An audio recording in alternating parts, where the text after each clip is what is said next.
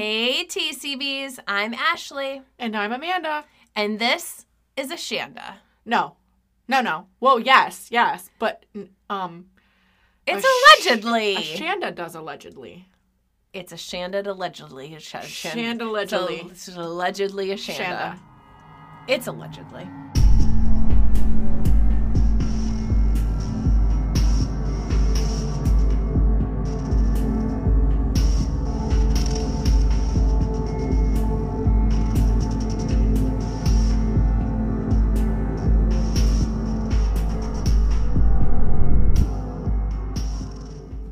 Oh my gosh. You know, that really just fits in because a guy from work who listens, hi John, Hello. um, he had said something to me. I don't know what we were talking about, but I'm pretty sure he complimented us. Boy, thank you. I, I think so. I think that's what happened. I don't remember. But I think he's like, you guys are just so like funny or something like that. And I'm like, well, you know, come for the true crime, stay for the comedy. I You love know? it. It's perfect. Uh, it's, It's, exactly. ex- it's sometimes exactly. I feel like we're too much. Like here we are talking about murder and we should be solemn, but I, it's just, us. just not how we roll, you know? It's just allegedly Ashanda. it's exactly what it is. It, I, we try so hard not to like integrate Ashanda too much into this, and yet it's we there. just can't help it. I, you know, it doesn't help when I've got no filter and things like last week happen, like trick or treat, motherfuckers. Speaking Oh of God. last week's, um, how do you think our opener was with the voices? How did I go Western? How? I don't know what you did there. Hey, y'all. I don't know what happened. I we we said Halloween go evil, and you turned into a ghoul from a western. Dallas. I'm Okay, Debbie, take it down a few notches. We can't get away from Dallas. Needless to say, do you know what Tara said I sound like? She said I sound like this little old man from SpongeBob who's in a wheelchair. She showed me a The picture. sperm? The old man sperm. It's really not appropriate for children. I've been putting I've been putting explicit on our podcast because trick or treat motherfuckers. No, that old man in that wheelchair really does look like a sperm. But he's married to like a real like I don't know, fish person. like I think they're supposed to be people. I think they're people. I don't know. I, they hate. SpongeBob. I, I don't know. It makes zero sense. I'm pretty sure that SpongeBob just like kills I'm- brain cells. I'm pretty sure it's intent. It has a lot of adult humor in it. Everything does nowadays. I don't. Everything. Listen, ever watch Shrek? There are so many references oh to That. Oh my inappropriate gosh, things. I love Shrek. I know. and My kids love Shrek. Yeah, there's so many inappropriate references. Okay. Okay, That's not what anyway. this is about. Anyway, I do want to point out. I don't know if anybody's noticed. Have you noticed, Amanda? Can you be more Pacific? Pacific? Are you kidding me right now? I, Did you do that on purpose? Yes, I Oh, say that God. on purpose all the time because it's Because so I was super. I was about ready to come across this. No, do you know how funny it is when you're talking to somebody who doesn't know you very well and you say that and they look at you like You're an idiot. you're so dumb. But really, I'm not dumb because I knew what I was doing. I mean, sometimes I'm like, "Are you? Are, are you for cereal? Oh my god, I say that too for cereal. For cereal?" Yeah. But I mean, that's different. Pacific and specific. I can't right now. That's too But much. what do I No. not? What do I not know? Have you noticed our drop time? I changed our drop time. No. To what? I'm going to tell you right now. 12:01 a.m. drop time on Fridays was killing me. Because 12's an even number. So, we're still dropping in the morning on Fridays. 1 a.m. 1 13 a.m. And so course we are. Of course we are. if I really had it my way, it would be 1:13 p.m. because then it'd be 13 13. Yeah. Military time. Yep. But I we want this in the mornings Yes, because people yeah. listen to this on the way to work, I think. All over the world, pe- people listen to it. Yeah, so, we'd be dropping it in the AMs. And we be dropping it. Okay. we be we, we be dropping that. All right. Dropping it like it's hot. I mean, not me. I'm too old, so I sit down like it's warm. But Same. you know. Same. So, oh gosh. Well, Um, I do. Oh, did you need to say something? I was just gonna ask our listeners if they, any of them, pray to any type of God or being. yeah. Uh, my dad had a massive heart attack this past Monday. Mm, yeah, Uh, you he's had a lucky to be alive. Um, but prayers are appreciated. Absolutely. Absolutely. Uh, you guys are more than welcome if you want to uh, pray or if you just want to send Amanda a little note. You can find us on Facebook. We get a lot of messages on there. Yes. Um, you're more than welcome to email us. We've got all our information in the show notes. There's many ways to we, locate us. We love hearing from our peeps, our alleged and you peeps. know, recently a lot of kids from kids, they're my age, so I guess we're old now, but we went to high school together. So a lot of them have started to listen and send messages now, and I just think that's so cool. Oh, It's so cool. Hi, little kids. Well, I mean, you're old now, but you know. You be graying, yes. we be dropping. No. You're trying so hard. It's It's gonna, something's gonna stick, it's right? gonna yeah. All yeah, right. Eventually. So, but I do want to say we we have James not in person.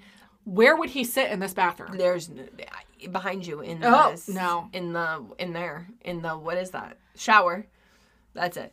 He'd have to sit in there. Yeah, no, that- I pre-recorded with him because I had I had some questions that he could answer. Gotcha. Um, so I'll fit him in somewhere.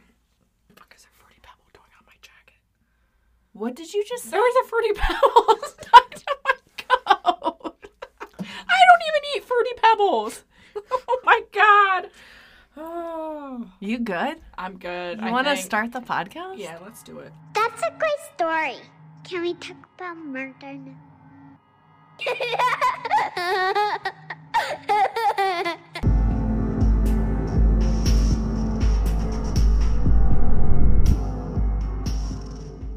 So, I am going to start this episode out by stating that when we created Allegedly, we did so, in fact, of wanting to cover true crime cases, not only because it's something that interests us, but also as a memorial to those who have lost their lives.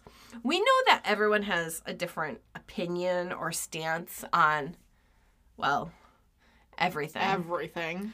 Uh, but I think that I can speak both for Amanda and I in saying that when a case is controversial that comes out, like this one that we're going to be covering today, uh, we're going to do our best to keep our opinions to ourselves. Right, right. You know, this Yeah. just goes for any case that we do that touches on topics like gun tr- control, politics, abortion, vaccines, or Sexuality, anything. anything else. That's controversial. Yeah. because we believe that everyone has a right to freedom. Right. Um, and while we should be able to state our opinions without backlash or offending people, We know that's not the case. that's not realistic. no. No. Um, so, with that being said, we're going to be talking at the end of this episode about this case. And when we get our final thoughts in, if we do say something that offends you, just know that we sincerely hope you realize that these are our thoughts. Um, I can't even guarantee that Amanda and I may agree, but it's probably likely. It's likely. Um, but we are not trying in any way to offend you or push our agenda onto you. Correct. So while I think that all murder stories should be told or covered, uh, if anything, just to serve as that memorial, here at Allegedly, we decided that there are a lot of cases that we're going to refrain from covering due to the amount of coverage they already have. Such as. We had decided this when we were making plans to start the podcast. That was something from the beginning that we. The funny we thing were- is, we're going to be having the same exact conversation next week for a will. different reason. We will. Uh, but like stories like Ted Bundy have been beaten to death. Really? Is I- that pun intended? That's I mean, he strangled people, not beat them. Uh, so unless there's like a new piece of evidence that's like, holy crap, nobody has this, then we're not doing it. Um, and it's just like the standard that we've set for ourselves in the way of serial killers. Yeah. If I am asked about a male or female murder, mass murder, or anything else related in the true crime world that has been covered so much without any new evidence, then we're not going to cover it. Um, if we do cover one that falls in that category, there there is a reason.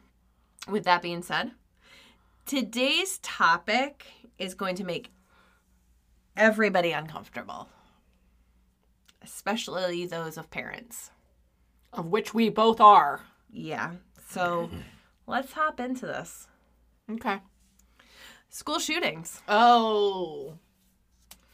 When we think of this, our minds generally can go to one specific school shooting that has been seared into our minds.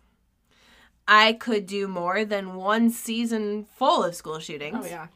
I know that for me, the April 20th, 1999 Columbine High School shooting was one that's that stuck for me. Um, I'm going to give you a piece of the story that impacted me without going too much into that case. Okay. Um, I'm also not going to be saying the shooters' names because that's not what this is about. Not at all. Uh, will we cover this case? Probably. I, I haven't felt probably the need not. to, No. but mainly because it does fall into one of those well-known cases. But I don't know if something comes up. I don't know. At this point, we're gonna say We're- no. I'm saying it may no. change, but highly unlikely. So I was 14 years old when it happened. The story that I heard most about when the news broke was about Rachel Scott. Mm-hmm. She was the first vic- victim of the shooters and to this day is considered to be a Christian martyr. For those who do not know, a martyr is someone who's killed for their beliefs. And in Rachel's case, she died for her belief in Jesus Christ. According to Rachel's friend Richard Castaldo, who unfortunately witnessed her murder, Rachel was shot three times while she sat outside the school in the grass eating lunch. After being shot, the shooters moved on until they saw her moving again. And they decided to go back to her. One of the killers lifted her head by her hair and asked her, Do you still believe in God? Without hesitation, she replied, You know I do. The killer then said, Then go be with him.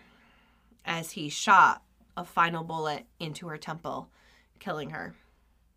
At the time, I was part of a church community at my local Assemblies of God church. Being a teen, I was on what we called the fifth floor, where all the teens had their own Wednesday night get togethers and sermons. And at this time, we were told about Rachel and her unwavering love for her Savior. We all got shirts with her name on it, as well as a quote of hers. Rachel's Challenge is something that is created and led by Rachel's father, Darrell. That is an organization that works to reduce violence. A movie was released on October 21st, 2016, called I Am Not Ashamed. And it's based on the journals of Rachel Scott. And I highly recommend this movie. So, Amanda, what is the school shooting that has resonated with you? 2007, Virginia Tech. Mm. For a few reasons. One, I have an older brother, Courtney. Yes, Courtney is his name. He is an alumni of Virginia Tech, and we used to go every weekend to visit him. We I know that campus like the back of my hand. I mean, that was just like such a big part of my childhood because my brother Courtney is quite a few years older than me. So in 2007, yes, he was already graduated from that campus. What year did he graduate? 2003. Okay. I was just seeing how close we were and So 2007, I'm sitting on the couch in a very, very, very good friend of mine's house. She's like a second mom to me. Mm-hmm. And I'm pregnant with my first child. My first child. So I'm, my emotions are already high. Mm-hmm. And this news of this school shooting at a place that I hold so dear to my upbringing, and I immediately panic mm-hmm. because I'm expecting my first child and there's this massive school shooting. My child's not even out of the womb yet, and I'm worried about if I'm going to send him to public school. yeah. Like, just, I was terrified for quite a few weeks before my oldest brother, Emery, was able to, like, okay, Amanda, your son's not even born yet. Let's just calm it down a little bit. Mm-hmm. But I was terrified. Yeah. I can imagine. That's the one that sticks out for me. That's the one that really rattled me. Yeah, I I I remember seeing that one on the news too. It didn't resonate so much with me, although that is one of the ones I remember as a college shooting. Yeah. uh, one of the first that I. That's really one of the only ones that I do remember. Uh, that it resonates with me because obviously we don't remember every school shooting. We don't remember. We know the ones that get a lot of coverage. That was one of them. It was. Um, Columbine Which- got a lot of them. And I remember Columbine very, very well. And I was very sad and upset that it had happened. Mm-hmm. But something about Virginia Tech, me having been there so many times Yeah. and walked every inch of that campus and been to the Virginia Tech football games and eaten in the cafeteria and gone to the bookstores and just yeah, out to eat. And I just felt like it was kind of like a home away from home. Yeah. And then I felt like it, it could have happened to me. Mm-hmm. Like, because I don't know, it's just different. Which is why I guess why uh, Columbine resonated with me because I looked at Rachel Scott, Right. Christian sister kind of And thing. I don't know any of them. I've Right. never been there, nothing. But, it's you like, kind of oh took something gosh, and kind yeah, of that attached yourself to it. Yeah. yeah. And I think maybe it was because like I was also in high school. This is, you Which know, I would have been too. that's age as you. terrifying. Yeah. But yeah, that's why I asked you because n- everybody has that one and it's not the same for everybody. Um, Yeah. Let's hear what James has to say about his. Okay. Definitely Virginia Tech. Virginia Tech was was um, I think that one resonated with a lot of people, um, but it definitely resonated with me, and it probably resonated for the reason because I think it was at that point that we started to realize that this school shooter thing was going to be a trend. You know, that's when we started to realize, oh, this is a trend. This is something that's going to keep happening.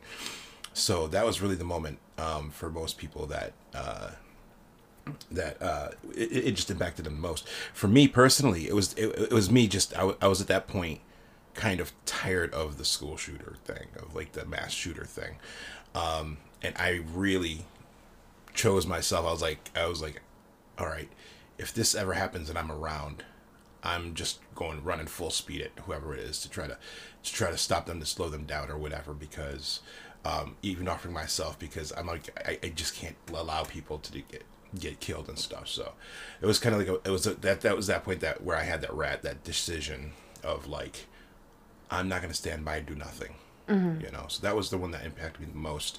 Um, which is why, though, that because I made that decision, that's why the Binghamton um, civil uh, civic center shooting. Oh, the me so American. Civic Center. Yeah, that's why that bothered me so much is because it happened, and I remember I was on a trip in the Poconos, uh, and it was like it happened, and I got the news of it, and I wasn't there to do anything. It was like it happened in my town, it happened in my home, it happened, like, you know, a couple blocks from the school that I graduated from, you know, and it was like that. That really tore me apart. So So James also said Virginia Tech. Yeah. How wild is that? I know. That's what I thought because I I talked to you first to get your answer and then I talked to him and you had told me your answer and then he told me his and I'm like, "Wait. was I supposed to be choosing that one too?" Did you feel left out? I did. I was like, I that one didn't impact me as much. So I was so like, oh, okay. But But what do you have to say about what he said? I I I saw your facial expression. I got sad and um kind of like all warm-hearted because he was so serious about Oh, he's dead serious. getting in the way or slowing that person shooter shooters Oh, down. He's dead serious. And I can see him doing that Mm-hmm. because that's the type of person that he is. that makes me a little afraid. That's why I got a little sad because Yeah.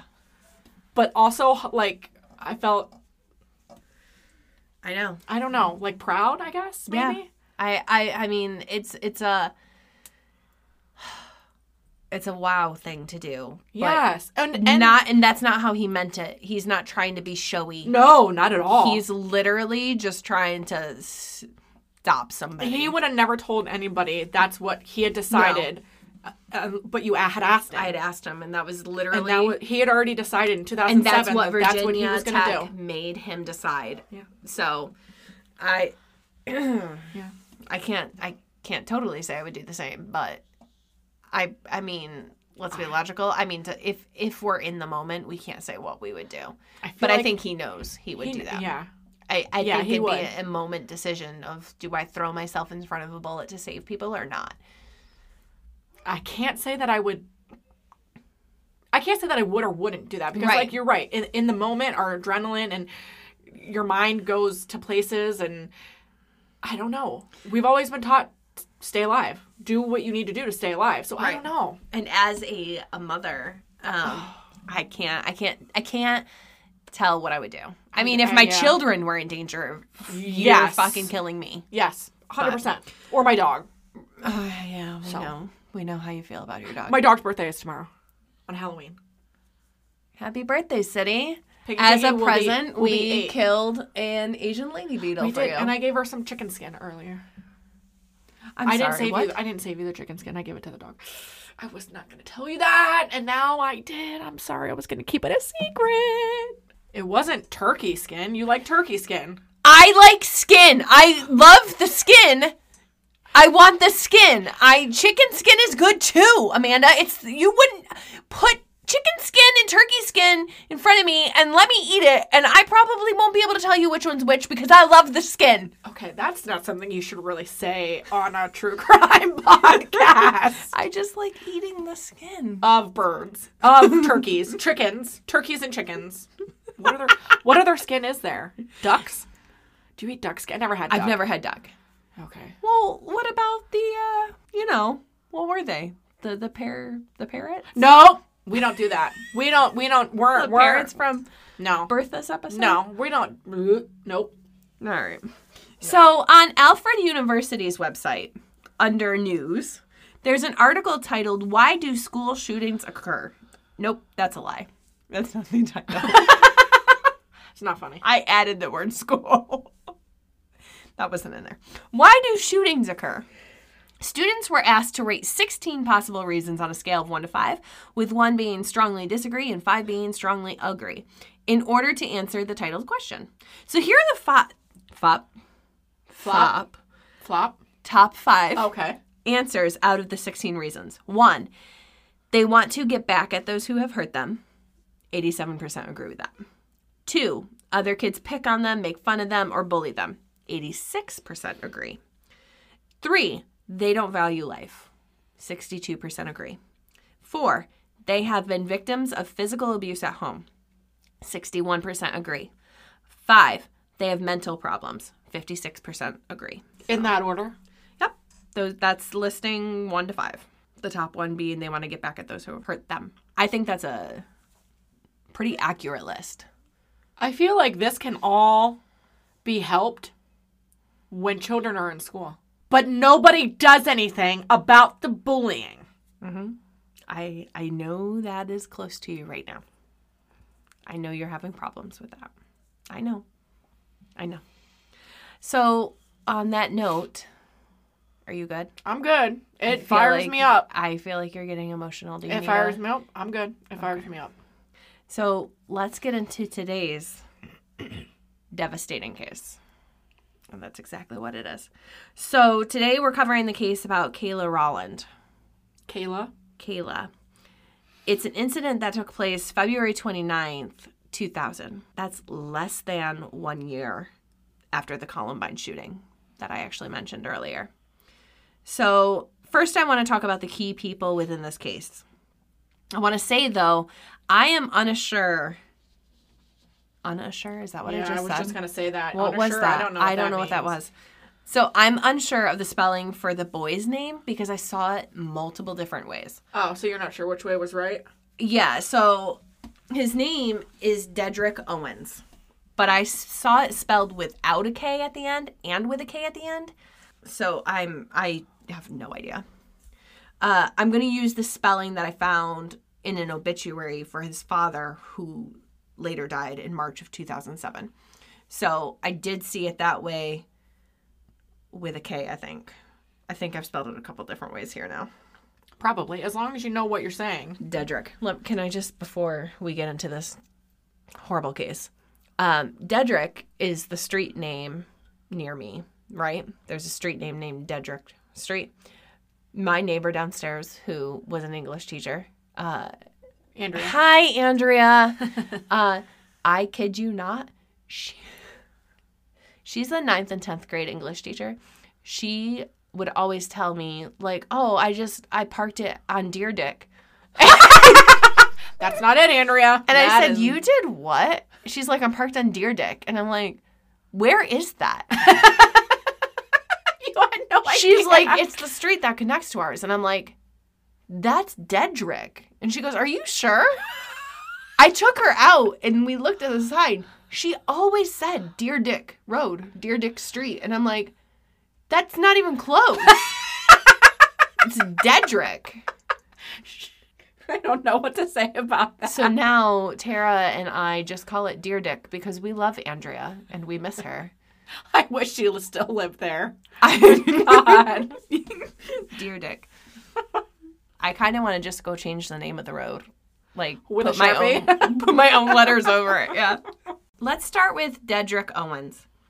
Dedrick was born on May 5th, 1993 in Flint, Michigan to parents Dedrick and Tamarla. I actually have um, another insert here where, uh, because I don't know a lot about Flint, Michigan, uh, but I was there last summer. You went there Yeah. on purpose? That's my line. I know, I know, but why would you do that? Did you know people there? You we just went there. Um, we went through It wasn't for the water quality. No, no. uh, we went through it to tour the Ford to get to the Ford factory and museum, where they build Ford cars. You know. Oh, okay. Let's listen to what James has to say. Okay. All right, so tell me a little bit about we're we're in Flint, Michigan. Tell me a little bit about Flint, Michigan, because I don't really know a whole lot about it. I think the last time I heard about it, it was some sort of water situation Yeah, that's still ongoing. that's still ongoing. Oh yes, yes. okay. It's ter- it's ter- Although I think I do know that it's not a good area, but I w- Michigan. I mean, there's many places I feel like in Michigan that just aren't really good areas. Um, well, there's a reason for that. There's a very good reason for that. and the only other thing I do know is Eminem. Very good.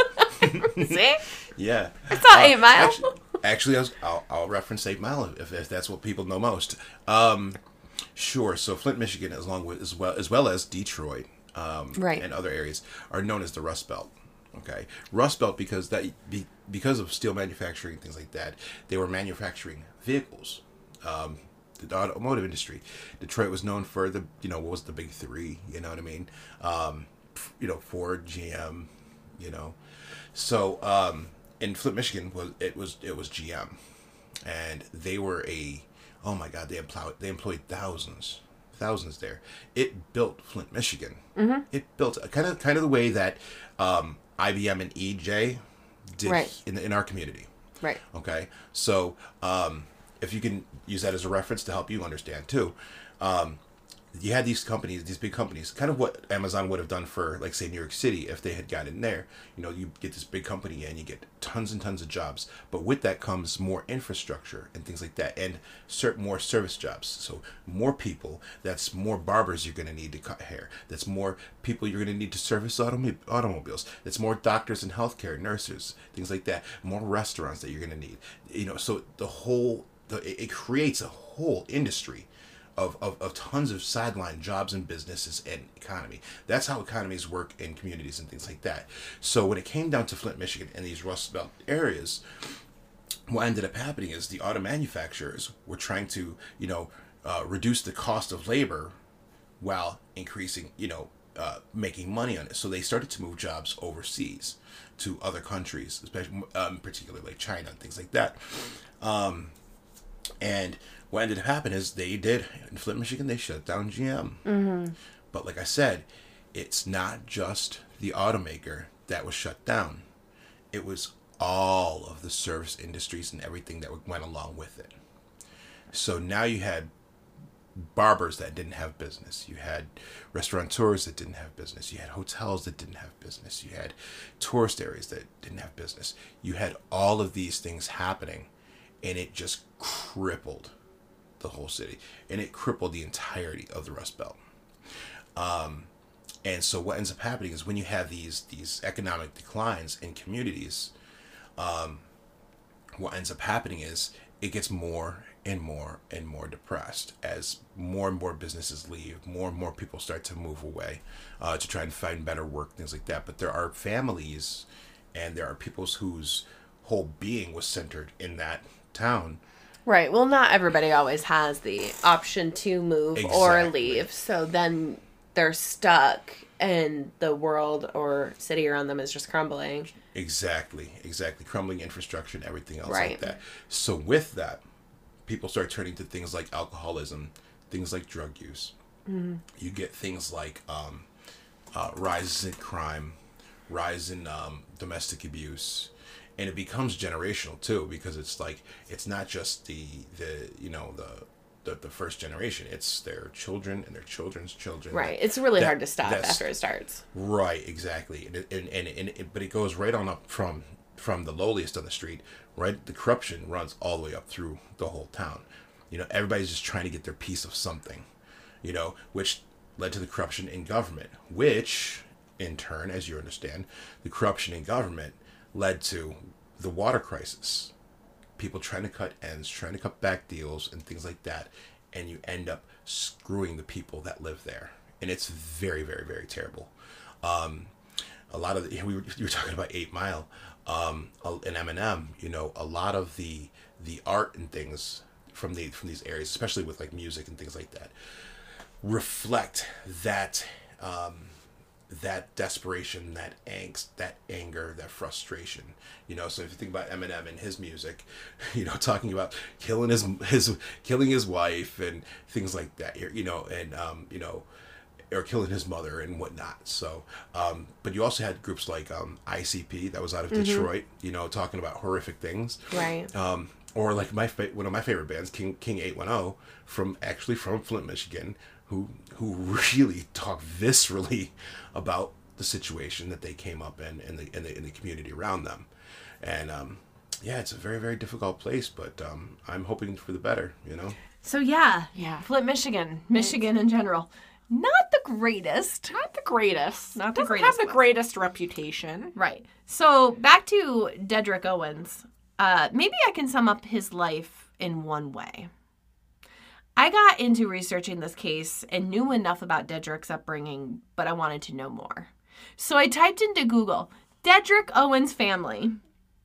And I meant to put life after it, but accidentally typed love and then started crying Oh my. Why? because I don't think he's ever felt love in his life. Oh my god. yeah, knowing what I know about this case, I don't think he's ever really known love in in his upbringing. So that's why if that tells you anything. One investigator actually put it this way. The day the boy was born, he went from hospital to crack house. No. He never had a chance. That's that's not okay. I'm actually like I know I know the victim in this, but I'm honestly thinking that I might double title this with Dedric's name too, because I do feel we're gonna get into it. We'll get into it. We'll get into it. It's this is a rough one. Um, this is your warning. This is about children. Children, okay. So his father is also known as Dedric Owens. So I will refer to Dedric as the boy as young Dedric, just to keep things understandable. Okay. So young Dedric's dad has plenty of children by three different women. But I'm not here to judge. Yeah. I'm yeah. not here to judge. I'm just stating that as a fact. Um, I do not know how many kids are half siblings versus whole siblings. Uh, but in the obituary that I was talking about for adult Dedric, it said his children were daughters Deshauna and Khadijah, and then sons Dedric the second and Dedric Jr., and then D'Angelo. Wow. If I was D'Angelo, I'd be like, why I did why I get D'Angelo and not Dedric? Right. So I don't know if you did the math there. Did you mathical that? Oh, I don't mathical anything. That was five. Was I supposed to be mathicaling? two daughters, three boys. boys. Uh, however, some reports say he had a total of six children, but I could not find a sixth child's name at all. Huh. So, adult Dedric ran a trap house with his mother as a profession. No, wait. Well, I don't know what that is. A trap house? They trapped people? No, it's it's a house where they sell illegal drugs out of. No, no. It's called a trap house. No, that's a drug house. crack house, trap house. Trap house? You're not trapping anybody. I don't know. That's what it's That's called. stupid. So, however, the same obituary said that he also worked at Uno's. Like So- the restaurant? Yeah. Oh. So obviously, adult Dedric had been jailed numerous times for cocaine profession, profession, cocaine possession and burglary. Huh. In 1995, adult Dedric was arrested for drug and burglary charges. In 2000, he was back in jail at the time of this incident that we're talking about due to violating his parole for the 1995 arrest. I also heard that young Dedric's paternal grandmother was jailed as well, um, but I don't know the timing of all that. Tamarla, young Dedric's mother, was quote unquote involved in drugs. What the hell does that mean? Uh, she was definitely addicted to them, but wasn't quite, you know, selling them. Oh. Wasn't in the same boat as the son's father. It seems they weren't really like together together. Oh. Like I couldn't find anything about them as a unit other than producing a couple kids. So I think adult Dedric and his mother lived together running the family business in the trap house, while Tamarla had a separate place. Oh. So it's actually stated she was on welfare, which isn't that surprising for the lifestyle she seemed to have And the area. And the area. Yeah. But through the welfare to work program in Michigan, she got two jobs. Now, I'm sure these are not like the best jobs, more like part time minimum wage jobs. Um, and the reason I say that is because she was having trouble to pay rent with both jobs. So her rent payment was 175 a month. Oh, you're serious. Yeah. But that was 22 years ago. So what's that equivalent to now? Well, glad you asked. So, with the inflation conversion done, she would only be paying $301.09. Shut the back door. I mean, it's also Flint, Michigan, so I don't know. It's probably not a great How area. does she get welfare and is a drug addict? I'm not sure. Huh. Uh, I pay seven fifty five now, so I suppose the problem was she was probably spending all her money. On On drugs. else. Yes. Um, but that's just a thought, not fact. She was an addict, so I cannot imagine she wasn't doing that. Yeah. She was convicted in 1992 for abusing one of her older children. Did it say which one? I could not find Not any- that that matters. It's still not I good. could not find too much information on that. Um, I'm not sure if it was one of hers or one of the other six children of adult Dedrics. I don't know. However, recently she had been evicted from where she had been living because she wasn't able to pay the rent. to pay the rent. This made her decide to send her son Dedric and his eight year old brother to live with their uncle, Sir Marcus Winfrey. Sir? Yes. Yep. How? How did he Sir? What is that just his birth name? Sir? I think so. On purpose? Yeah. Oh. Again, people. Michigan. Well, I don't know. Tomato avocado. He was 21. What? That's not that's There was another man living there. His name was Jamel James. He was 19. he was a kid. He was a child. And so these two are going to take care of an eight year old and a six year old. No. So this was not a home for children. you don't say. Yeah, no, not at all, actually. It was Ugh. described as a shabby two bedroom house at 1103 Jula Street in Mount Morris Township. The property's yard was Oh said to be littered with vodka bottles and car parts, while it seemed that strangers wandered in and out at all hours of the day and night. Oh my god. What a nightmare. Yeah. Obviously, police think that they were there to buy, sell, and use drugs as well as guns. A neighbor, Willard Oscar, Willard? yeah, he lived next door at the time of this case, and he said, We've been hearing gunshots at midnight and 1 a.m. It's the worst house in the neighborhood. So, Oh my. the police were actually called by neighbors to check out what was going on at the house, but it seemed that the police never really did anything. Were they scared? I bet they were scared. And uh, CPS was never called. Never? No, because I think if they had come in and just like peeked at their head in, they would have taken the two boys out and placed them in at least something a little bit better than whatever that was. Yeah, clearly.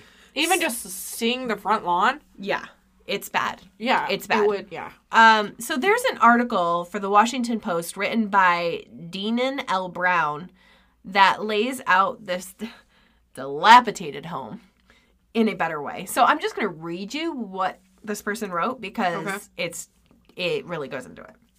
So here it is. Quote, Go on down Julia Avenue.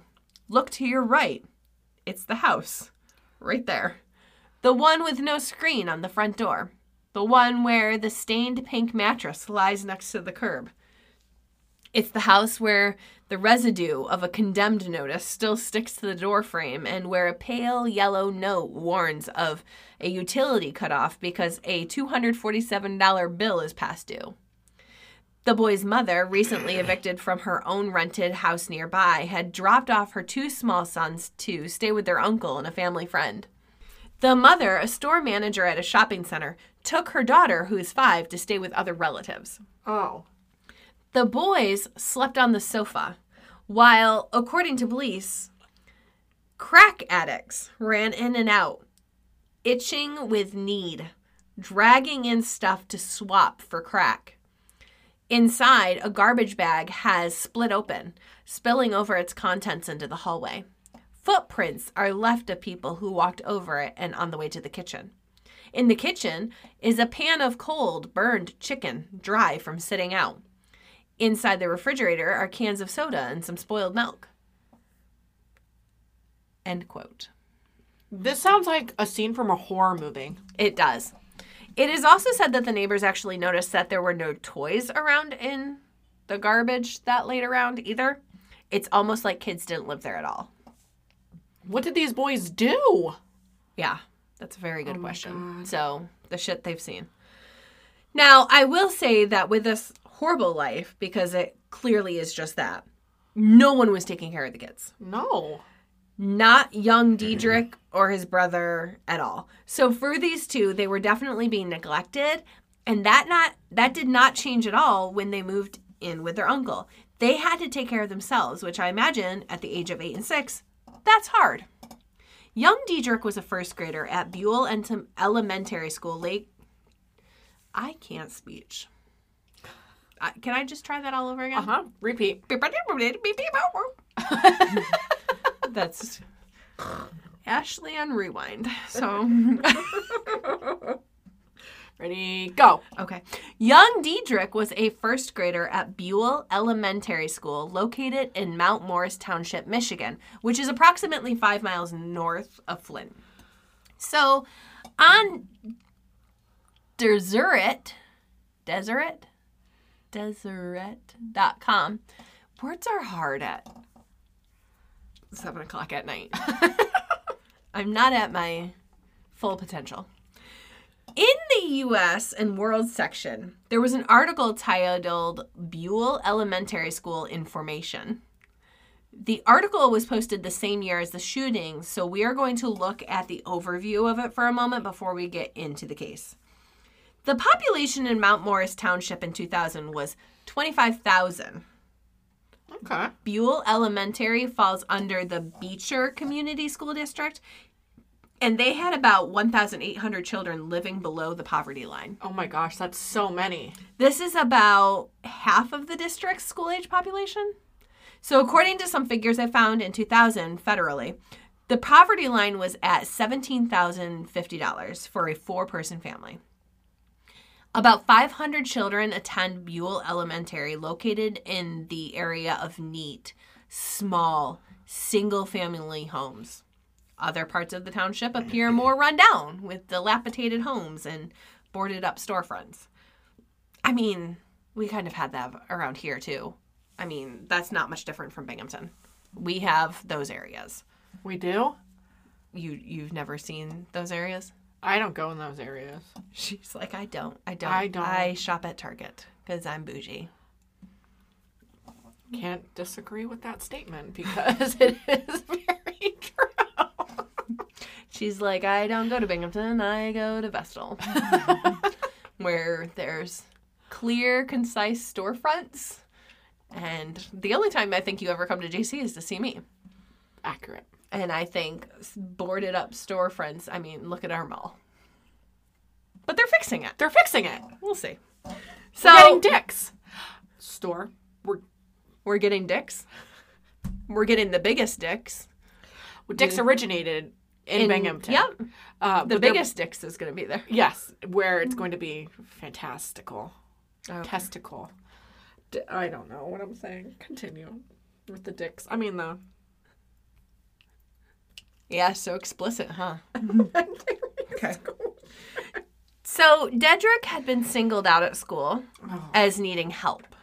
Oh, okay. So now I'm unsure if he was being seen to establish what we now call an IEP or a 504, 504. plan or a mm-hmm. combination of both.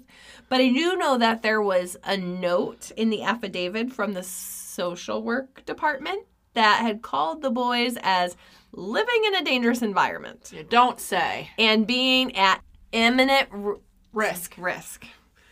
That word does not want to come out at 7 p.m. Nope. So again, this just kind of solidifies that his home life was not really great at all.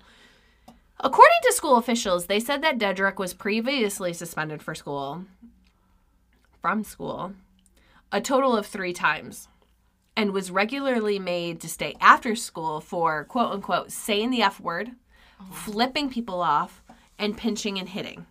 Mind you, he's 6. And that's all he sees. That's all he knows. Yeah. Not right. Still needs to be suspended for it, but I'm just saying. Right. 6. That's younger than our youngest children. Yes. Earlier in the school year of 2000, it is reported that Dedric had stabbed a classmate with a pencil.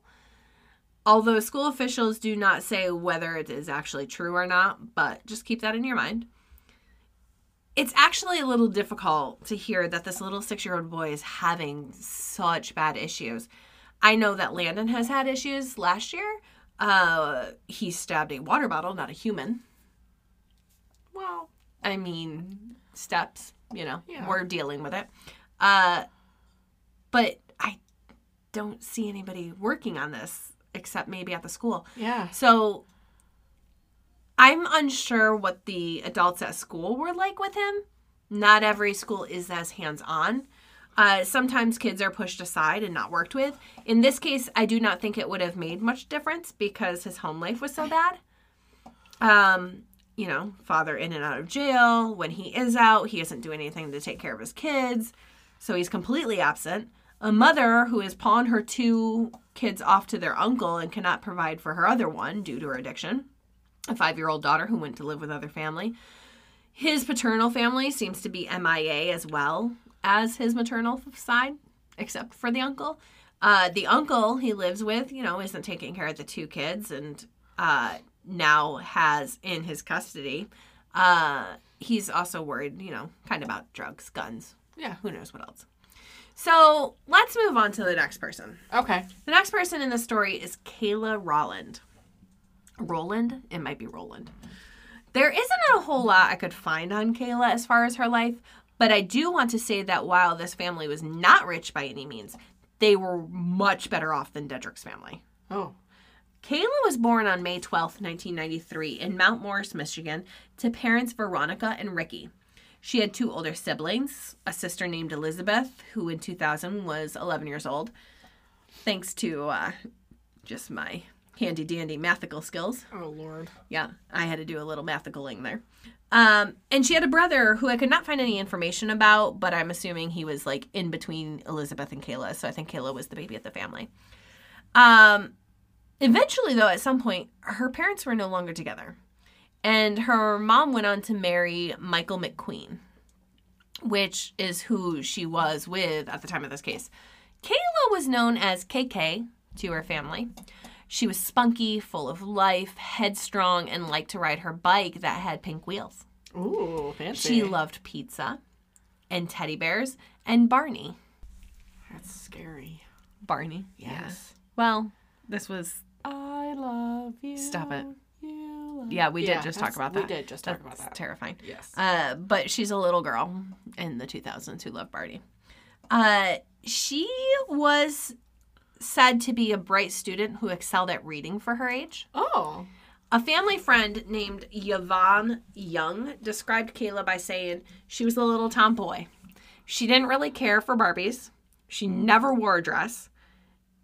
And she was just so full of life. We always told her that she was going to be the first woman president.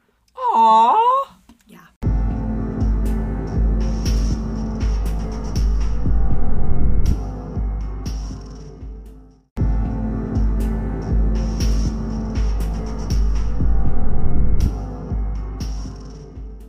So on February 28th, 2000, Dedric set his sights on her. He had himself a crush. Aww. Kayla was also six and also in the same class as Dedric. Some reports say that Dedric tried to kiss Kayla on the playground. No, that's not okay at six. No. Mm, I know. But then again, They're little kids. they're little kids, and what has he been seeing? He's probably seen a lot more than Yeah. kissing. Well, she wasn't having it. Good for you. and so what happened next is kind of really anyone's guess. Some say that she straight up told him no, although he later said she slapped him. Either way, she rejected it. He did not Um, like that, did he? Yeah, so after being embarrassed by this, he later told other kids he wanted to get back at her by scaring her. Which seems very six year old. Yeah. Scare. Yeah. So that same evening, barely hidden in a pile of blankets within the house, Dedric spotted a Davis P32 32 caliber handgun. What? Yeah. So according to the Davis site, this gun is their original pocket pistol. Like like it goes in your pocket on purpose? Yeah. Little- Why? little Why would you need a pocket in your pistol. pistol with pi- pocket pistol? Actually, great question. Let's see what James has to say about it. Uh, the Davis P32 was known as a pocket pistol. Okay, so it's basically a small, smaller caliber, uh, smaller size concealable firearm that you can just it's easily slip in your pocket. Um, to give a good description for people that don't, that can't see it right now, if you were to look at it, it looks kind of similar to if you can imagine James Bond's like Walther. Okay. There's little the little pistol he pulls out, little pocket pistol just slides in your pocket, easily concealable and stuff like that. People used to carry it. They used to call them um, a uh, Saturday night special because you know you would go pick up this cheap because it was cheaply made. It was cheaply made and very economical, so um, people would just pick it up as something to have to carry around for them for protection on the weekends, things like that. The thing about the Davis P32 though is that it's it's a very uh, cheaply made. Um, it was part of a there was a there was a a growing um, group of, of, of firearm man- manufacturers in California known as the quote unquote ring of fire guns. Okay, and these are companies like Jimenez and, and other companies that they, they made their they were they were making economical firearms, but they were very poorly made and um, generally containing like zinc in the metallurgy. And that would cause like bar- like uh, things like um, slides to crack, things like that. So um, a lot of problems with these firearms, especially over extended use and things like that. Um, but yeah, it's just a cheap firearm. Um, they're uh, not very well, not very well made. Um, collectors now do collect them because the the Ring of Fire guns are collectibles, um, to which people like to have in their arsenal and stuff. But they're they're not a a um, they're not considered a decent cons- uh, uh, everyday carry gun. Um, you generally want to pay for something better, you know. Um, but it does get the job done, unfortunately. Okay, so this gun in particular uh, was stolen from a man who had bought it. He had like a whole arsenal of guns. Um, and the robber had stolen this gun, and then it ended up in the hands of. I'm assuming these were like they were dealing drugs, and somehow he may have like owed something, and they gave him the gun, and that's the one he gave them. As a per, as a as payment, sure. Yeah. Yeah.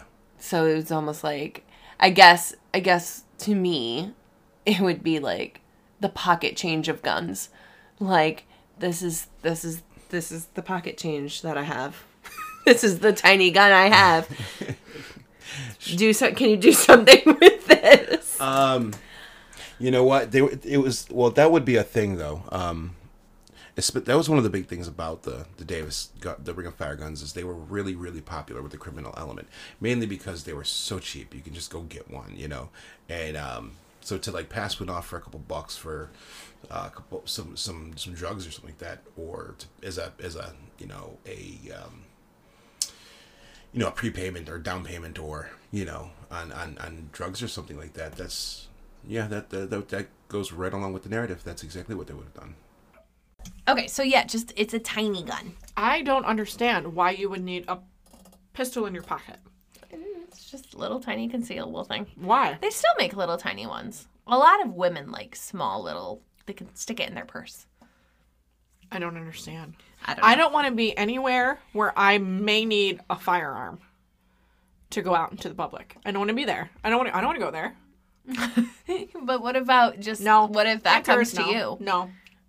Okay. Answer is no. So It scares me. little Dedric had seen guns before. It is actually noted that he saw them so often and saw it being handled improperly, such as being twirled on a finger. That is possibly why he thought in his little mind that this is not dangerous. Oh my It's god. The just- message they're sending to this child. Yeah, it's just like a toy to him. So usually the first question that comes to mind was was this gun purchased legally? The short answer is yes. It was. The gun initially Serious? I would have so guessed no. Well, that's why I said the short answer is yes. Oh.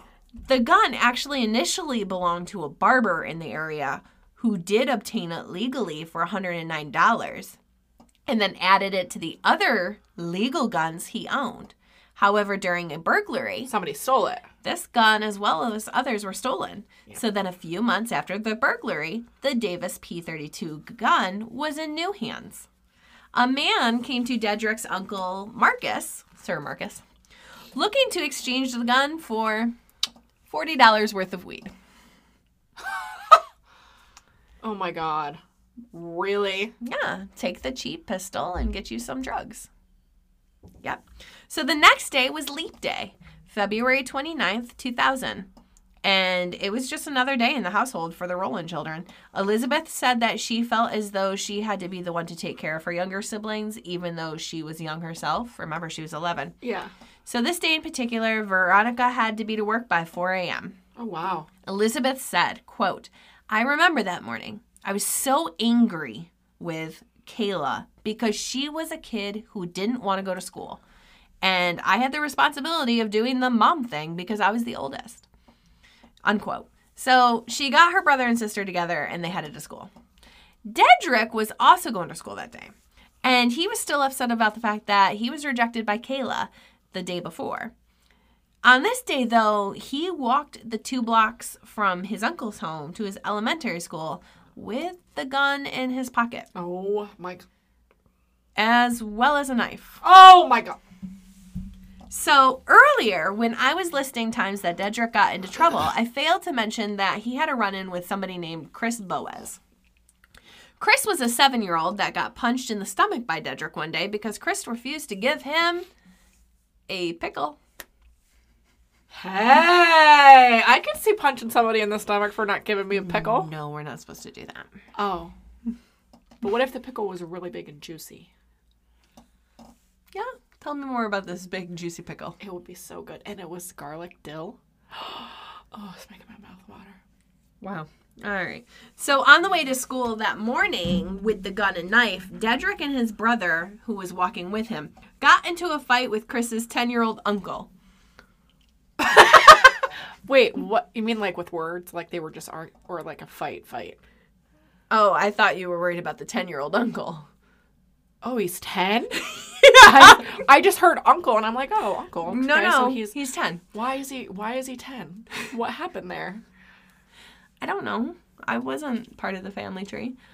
That's so, weird. sticking up for Chris, his uncle punched Dedric in the stomach. Dedric then said, Do you want me to take my gat out and shoot you? No, he didn't. Yeah, so I have questions. A questions. gat? How does he know what that is? Thank you. You do? Oh, I'm a little I've seen, surprised. I've seen movies. I've seen. I, Oh, not ones with trap houses. well, I never heard of that. So clearly he has heard this word used. Does he even know what gat means? Does he even know that it's actually called a gun or does he actually think that it's called a gat? I don't know. So it is not really reported what happened after this exchange. It seems like the boys just went on with their lives and went to school. Oh, Um, I would imagine that there is more to this part of the story, especially if people or even kids in the area know that a gat is a gun. yeah, I can imagine a 10 year old boy saying something like, Boy, you don't have a gat. yeah, Do you know what I mean? I Yeah. can't imagine it just stopped. right. But the 10 year old got away unscathed. So I'm assuming that just hearing that there may be a gat made him nope the hell out of that confrontation. Good for you, buddy. So now everyone is at school. Another child, student, reported to a teacher that Dedric had the knife. The teacher confiscated it, but failed not to report it to administration. Why? You're not helping anybody if you're not doing your job. I, and you work in an elementary. I do. Yeah, I- with about this Age. Yeah. Yeah. Yeah. Uh, so with him not being having it been reported, he wasn't sent to the office. So I'm not here to point fingers or state what ifs or should haves, but in theory, had Dedric been sent to the office, they would have performed a search Yeah. and then found the gun that he was also carrying. Yep. I do want to know what was going on in this teacher's mind to just kind of dismiss the situation. Uh, maybe it wasn't a big knife. Maybe it was a pocket knife. Uh, a knife is a knife, darling. I'm That's sorry. literally my next line. But a knife is a knife. And if we're being honest here, the boy recently stabbed someone with a pencil. Uh, yeah.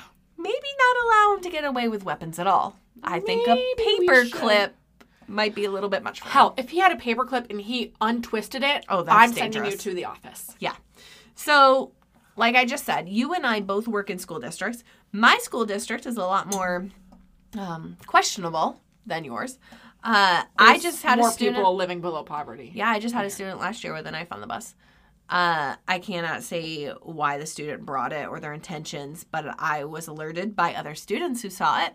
And then I confiscated it and had to turn her in. She was immediately taken to the office where she was sent home and then later suspended for the rest of the year.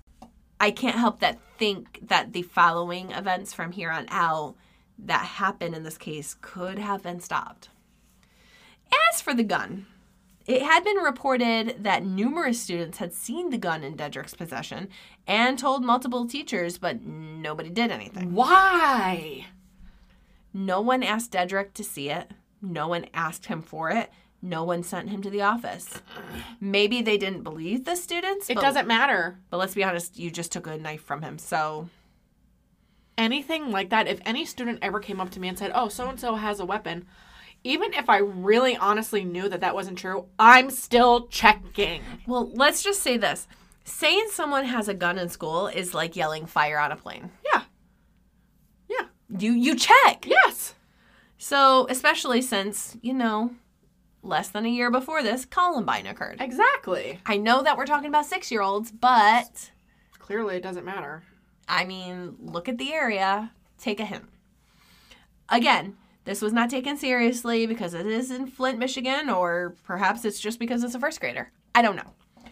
Um, but I don't really care because I think the school failed their jobs Yep. to keep these kids safe, plain 100%. and simple. Yep. So the kids were getting ready to change classes. They were heading from the classroom where they did reading to a like computer room.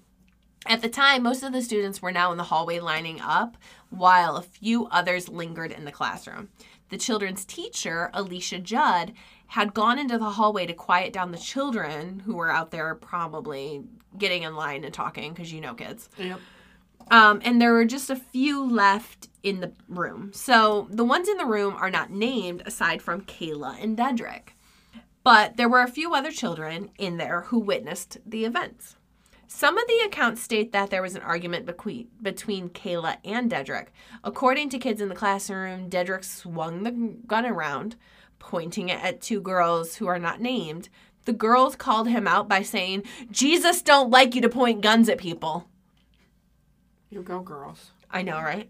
So I think he just kind of put it away after that. But when the class was finally ready to head up to the second floor, Kayla had been standing ahead of Dedric, walking up the stairs. He spoke directly to her and said, I don't like you. But you just tried to kiss me The day before. the day before. So she turned to him and was like, So? You Okay. Go, you go, girl. So then, in front of 22 total students and the teacher, Dedric pulled out the gun and shot one bullet. Did he realize what he was doing? Did he know? I don't that we're gonna get into that. The round entered Kayla's right arm, but then traveled through her body and severed an artery. She grabbed her stomach and then her neck and was having considerably a hard time breathing. Another student said that Kayla said, I'm dying, before she didn't speak anymore and then closed her eyes. After fi- firing the gun, Dedric quickly threw it in a nearby garbage can before running to the nearest bathroom to hide. Another teacher followed him in and found him cowering in the corner. Right after hearing the shot, the teacher, Alicia Judd, ran to Kayla's side and then used her cell phone to call 911 at 9:53 a.m. I would play that audio for you, but after listening it, to it several times myself, it's actually hard to decipher what's being said. However, I do have the transcripts. So, Amanda, I want you to read as either the teacher or the dispatcher. Which one would you like to be? The teacher. Okay, you're going to be the teacher. I will read as the dispatcher. I have a student at Buell School that is dying. I need an ambulance immediately. Where's the child that has been shot? Right here on the floor in my class. Oh God, please. She's getting white. The little girl is getting white. Is she breathing? No, she's not. Do you know how to do CPR? Yes, but I don't remember. Where is the child that shot her, ma'am? He's in the office. He's in the office? Yes, I can't feel her pulse. Okay, let me tell you how to do CPR, okay? Okay. Where was she shot? I can't tell. I'm scared to turn her body. Oh God, please, Lord, please, Lord. Ma'am, where is the blood coming from? I can't tell. She's laying on her stomach. Has she been shot in the head? No, it doesn't look like it. It looks like she's shot from the front. She's shot from the front? I can't feel her pulse, but she's moving. Okay, but she definitely is a student? But she's convulsing, minor convulsions. She's trying to get air. What room are you in? I'm in room six, but I can't feel pulse. So, when paramedics arrived on scene, Kayla was bleeding out. She was rushed to Hurley Medical Center in cardiac arrest. She was pronounced dead at 10:29 a.m. Her mother Veronica received notification that her daughter was taken to the hospital. However, I'm unsure of what the notification entailed because as Veronica was going to the hospital, she thought that Kayla had a minor injury. Oh my God. It seems that she was not told what was happening or the extent of it. When she finally was told about Kayla's condition, Veronica screamed, Where is my baby? When she was taken to see Kayla, she held her daughter's lifeless body and cried, Please wake up.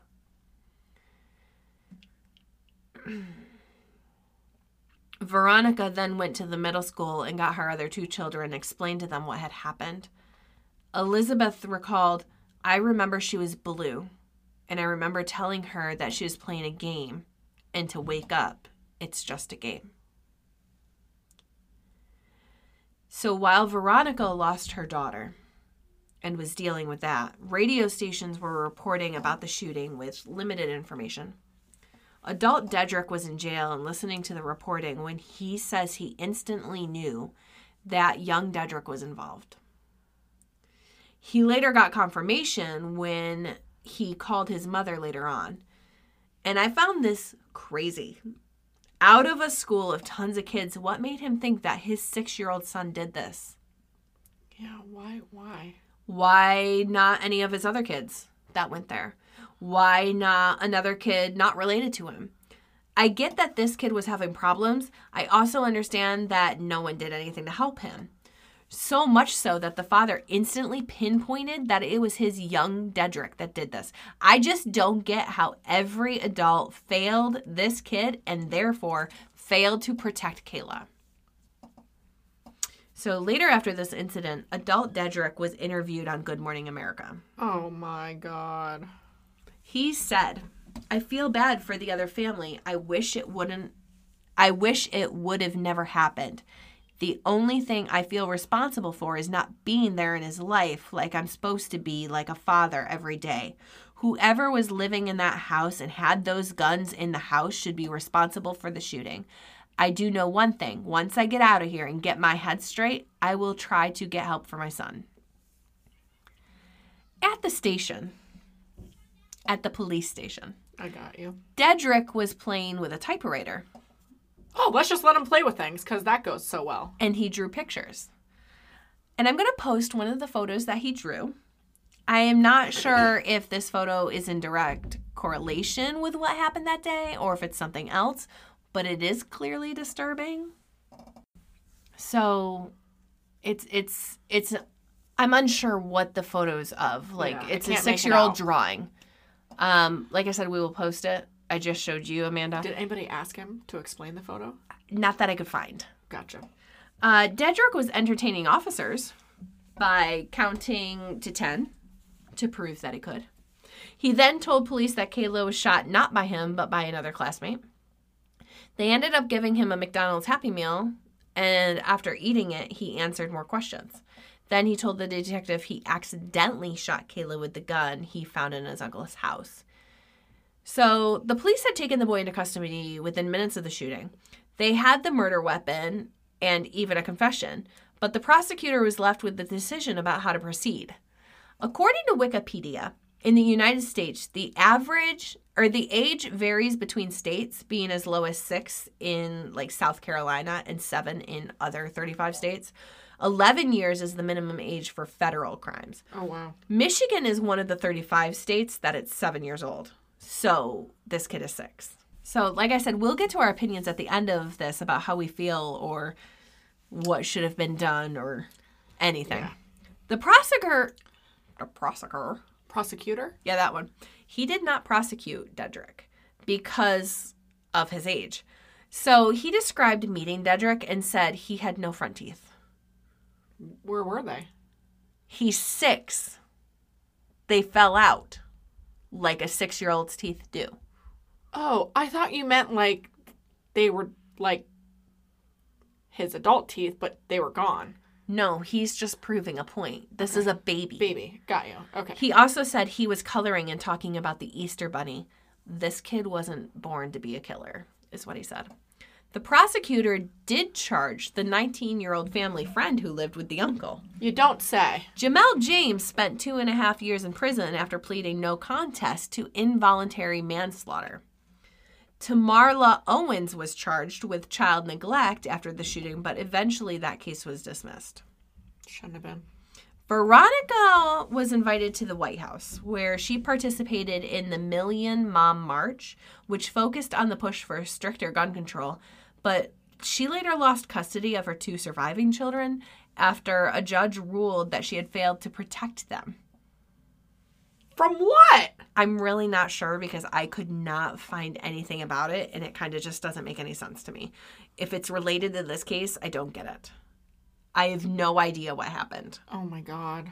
Uh, Veronica sued Beecher Community School District, claiming officials there knew the boy who shot Kayla was a threat and that at least one teacher knew he had brought the gun to school. A federal judge dismissed the lawsuit, Oh my. saying that the district and the teachers were not at fault. No. I'm sorry. I know we're supposed to wait to the end. I don't I disagree.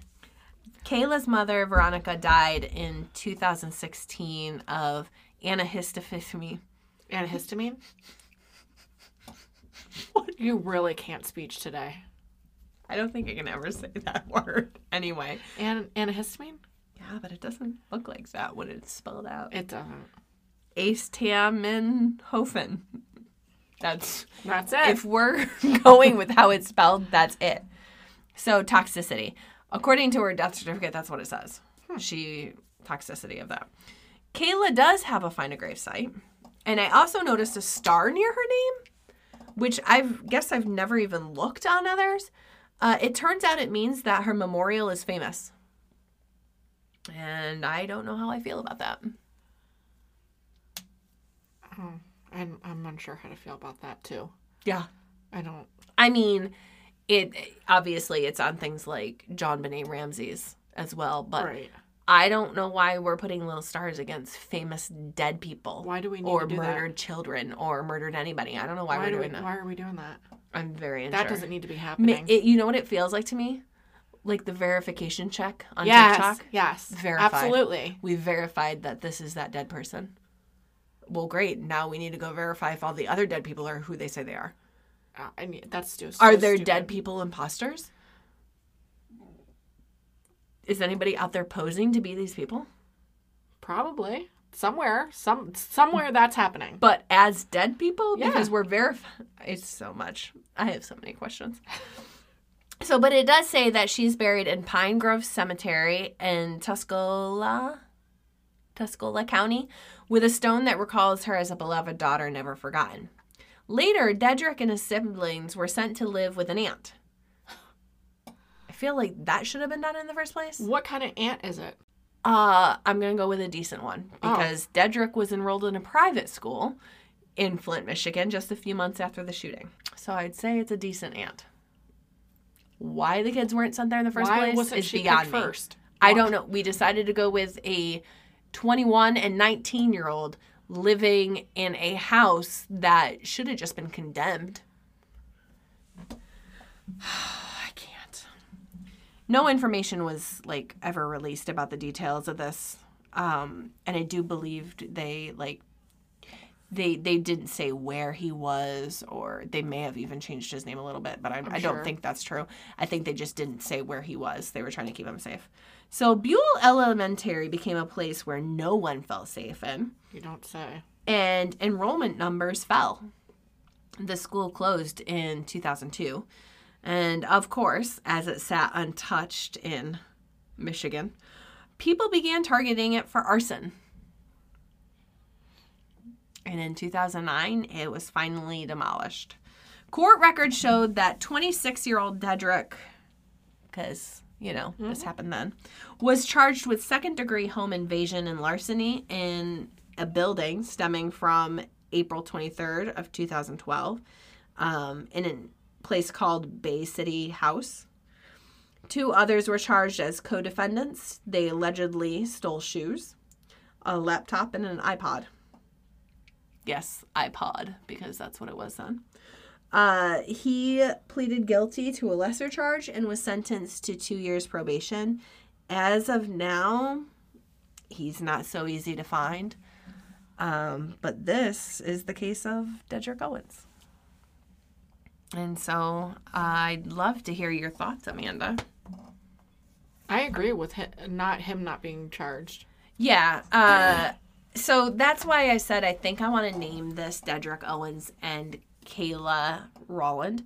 Because I feel Um, like they're both victims. They're both victims in this. Absolutely. Like I I mean, did he know what he was doing when he took the gun to school? Did he know that guns are dangerous? It would seem no. I can't guarantee that he knew that guns were dangerous. No. But he also took a knife, so I'm a little but I, again, I don't know. I feel like those things were so prevalent and such a normal part of his everyday yeah. that he in his six year old mind thought they couldn't be that dangerous or these people Wouldn't be twirling it. right or wouldn't be showing it to me, a child. Well, just mind you, it can't be that dangerous if we're just putting it on the floor under our blanket. Mixed in with laundry. Like, He wasn't shown this is dangerous. This can hurt people. no. This is what you do here. This is what you do here. You don't act like this. Even though that pickle looks good, we don't punch people for it. Like, Right. you know what I mean? But I feel like punching somebody and I'm uh, not condoning it, but I feel like punching somebody in the stomach over a pickle is very kid like. it is 100%. I mean, maybe you punching in the stomach, but I like, have kids that are like, I kicked him because he looked at me. right. So Exactly. So I feel like, but to progress to like stabbing to somebody with a pencil, that's a little bit of a progression. But again, we're not doing anything about it. Uh, then we are told as adults that so and so has a gun, and we're just like, well, we took a knife away from earl- earlier, but maybe it wasn't even the same teachers because that teacher didn't alert anybody. So maybe it was a different teacher who didn't know about the knife. Why why are they why are the teachers not alerting each other or talking or having team meetings? These th- kinds of things, especially in now in 2022, we know we know this kid. Well- we know oh of this kid. Well, right. But remember, the knife situation happened the same day as the gun. So there wasn't time for team meetings. But that teacher Should have been sent. didn't tell anybody. Anybody. She just took the knife. Nope. So nobody knew. So I don't know if that's the same teacher who heard about the gun. I'm. I don't think it was Alicia Judd who had, who took the knife. I don't know for When- certain. And whoever took that knife should have had him off to the side, gotten his cubby or his backpack, went through it, taken said items and child to the office. That's what should have happened. That teacher is at fault. That school district is at fault. Would have, could have, should have. Can't take it back, but that's that's And I agree. And that is exactly why I think he's also a victim here. absolutely. Um, there's no ifs, ands, or buts about it. he right But- from the hospital the day he was born, he he lost. Yeah, he lost. You're right. Absolutely. lost. He lost. Um Yep. I I do want to say that by no means am I saying that it is okay for what he did to Kayla. because- Absolutely not. but this was a baby, and that's why I mentioned some things. like the judge going, he had no teeth. He's a baby. Um, or him playing with a typewriter at the police station, and you were like, why are we letting him play with things? He's talking He's drunk- the Easter Bunny. He was counting to 10 to prove he could do it because he's six, and that is what he has learned. He's being a child. He's a child. I think convicting um, or charging the 19 and 21 year old, best decision Yep. ever. Yep. I do not think I I mean was the mother Tamarla at fault? Yes and no.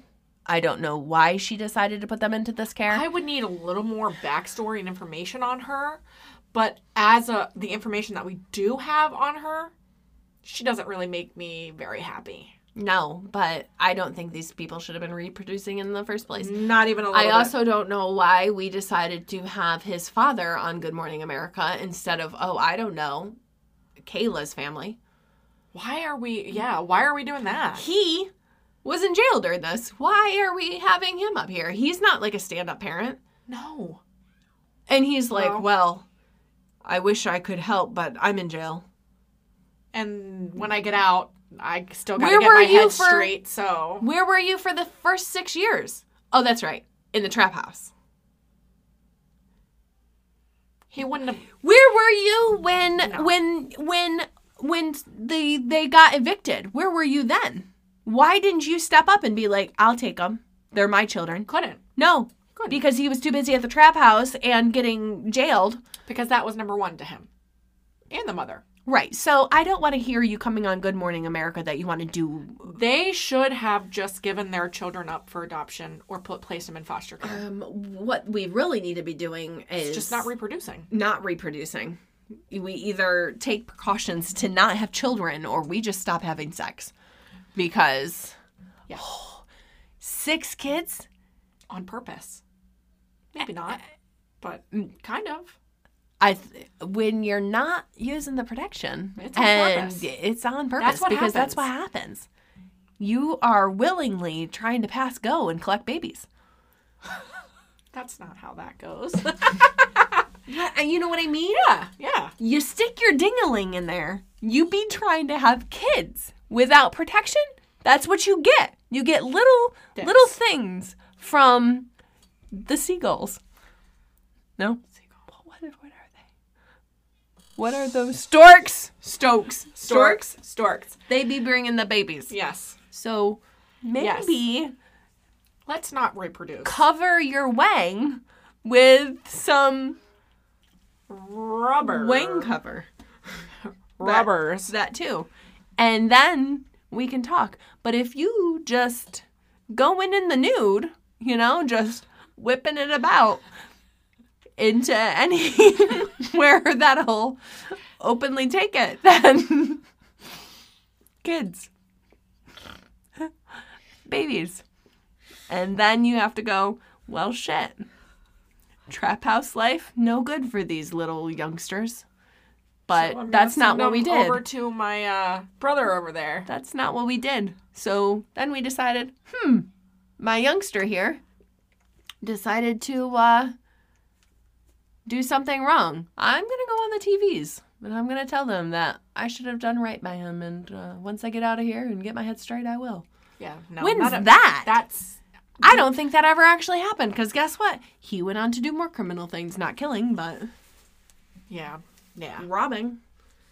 I can Still say. I'm happy that he downgraded and not turned into a serial killer But because that's what he could have done. I'm really not going to give him a pat on the back. No, I'm not either. But I, he could have turned into a very dangerous person. I think Oh, absolutely. could have. Yeah, Yeah.